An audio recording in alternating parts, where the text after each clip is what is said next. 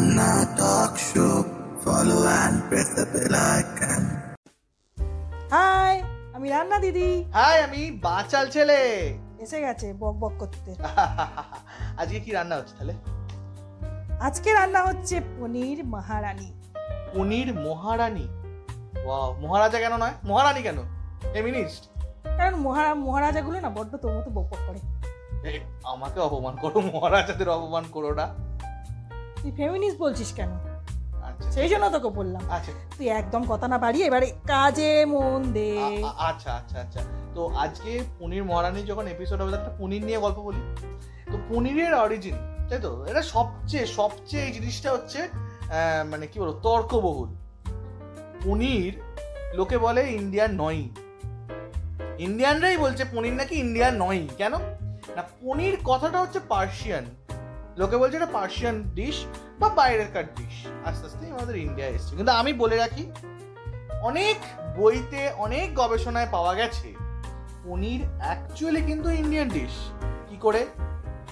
না পনিরের নামটা হয়তো আমরা বাইরে থেকে নিয়েছি। বুঝলি রান্না দিদি? পনিরের নামটা হয়তো আমরা বাইরে থেকে নিয়েছি কিন্তু পনিরের যে অ্যাকচুয়াল যে রেসিপিটা সেটাকে আমরা পনির বলতামই না। আমরা ছানার ধরন হিসেবে ধরতাম। মানে আমরা ছানা কীভাবে বানাই? রান্না দিদি বলো একটু। ছানা কীভাবে বানাই সেটা সবাই জানে। হ্যাঁ মানে কীভাবে বানাই? দুধে একটু লেবু ফেলে দিই সেটা কেটে গেল ছানা হয়ে গেল।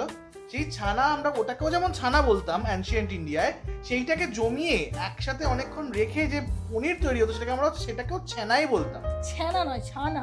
আর ছানা মানে ওটাকে মানে সংস্কৃতে C H E double N A বলতো। হ্যাঁ মা দাও বাবা তুমি সংস্কৃত করতে যেও না তুমি বাংলায় ফিরে এসো।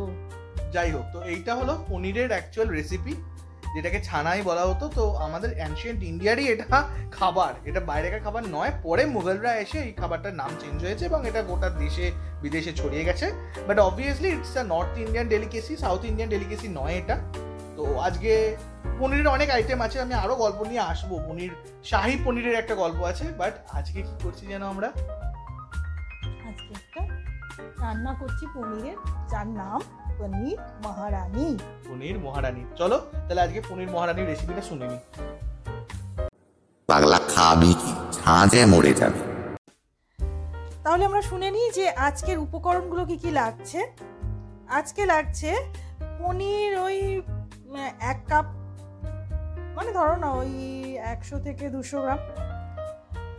আর তারপর লাগছে তোমার দু টেবিল চামচ মতন ছোলার বেসন বা তুমি আটাও নিতে পারো। আর এক চামচ হচ্ছে জিরে, আধ কাপ ঘি, এক কাপ টমেটো টুকরো। এক কাপ টমেটো টুকরো মানে তুমি ধরো একটা থেকে দুটো, ছোট হলে দুটো আর বড় হলে একটা। আর এক চিমটে হচ্ছে সিমলা মির্চ, ছোট এক চামচ হলুদ, আড়াই কাপ জল আর এক চামচ নুন, দু টেবিল চামচ মতো ধনে পাতা কুচি। এবার আমি প্রস্তুত প্রণালীতে চলে যাই। পনিরের টুকরোগুলো প্রথমে একটা পাত্রতে মানে প্রথমে তো তোমরা পনিরের টুকরোগুলোকে মানে স্কোয়ারভাবেও কাটতে পারো বা বরফিভাবেও কাটতে পারো, কেটে সেগুলোকে ভালো করে রাখবে, জল ফল ঝরিয়ে ভালো করে একটা পাত্রতে ভালো করে মানে ছড়িয়ে নেবে। ছড়িয়ে নিয়ে তার ওপর থেকে বেসনটাকে ভালো করে ছিটিয়ে দেবে। ছিটিয়ে দিয়ে আলতোভাবে ওটাকে নাড়াচাড়া করবে, যাতে পনিরগুলো ভেঙে না যায়। এরমভাবে নাড়াচাড়া করে দশ মিনিট রেখে দাও। ফলে কি হবে জানো, ওই পনির মানে বেসনটা ওই পনিরের যেটুকু জল অবশিষ্ট থাকে সেটাকেও শুষে নেয় শুষে নিয়ে বেসনটাও গায়ে আটকে যাবে। এবার একটা কড়াই আঁচে চাপাও এবং আঁচে চাপিয়ে তাতে ঘি দাও। এবার যখন গরম হয়ে যাবে, একটু ধোঁয়া ওঠার আগেই পনিরের টুকরোগুলোকে ওর মধ্যে দেবে। দিয়ে আলতোভাবে নাড়াচাড়া করে সেটা পনিরের টুকরোগুলো ভাজতে হবে। দেখবে যাতে পনিরের টুকরো চারদিক সমানভাবে বাদামি বর্ণ হয়। তারপর তোমরা ঘি থেকে এই পনিরগুলো তুলে নেবে।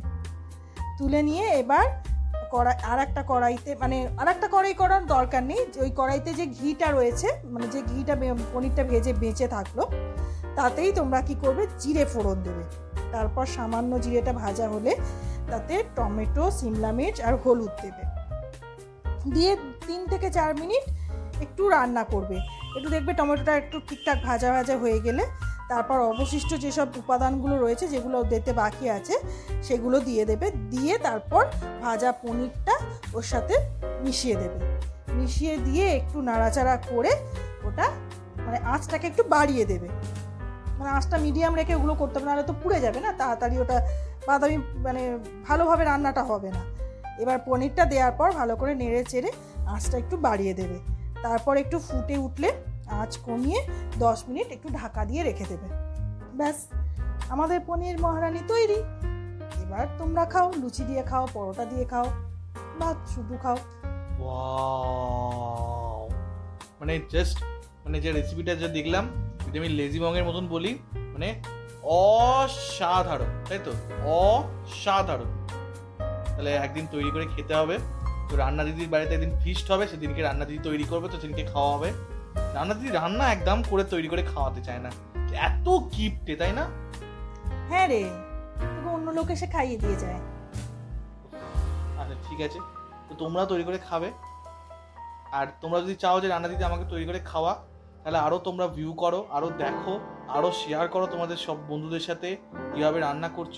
আচ্ছা আর একটা কথা আমি বলে দিই আমরা টেলিগ্রামে এসে গেছি।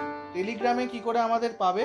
না দেখবে আমাদের যে স্পেলিংটা রান্না বান্না talk show R A double N A B A double N A T A L K S H O W আবার সব গুলিয়ে খ হয়ে গেল।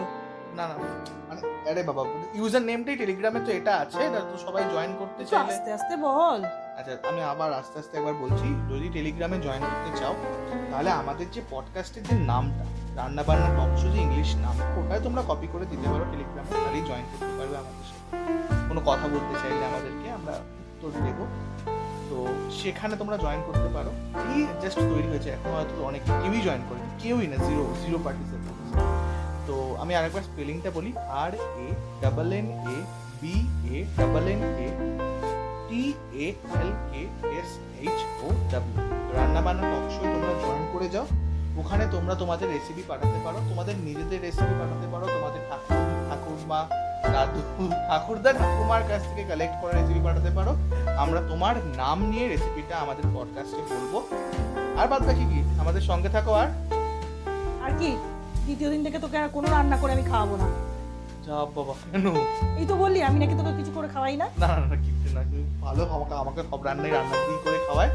আপনারাও আপনাদের প্রিয়জনদের রান্না করে খাওয়ান। দেখা হচ্ছে নেক্সট এপিসোডে আজকের জন্য। Tata. Rana Bana Talk Show. Follow and press the bell icon.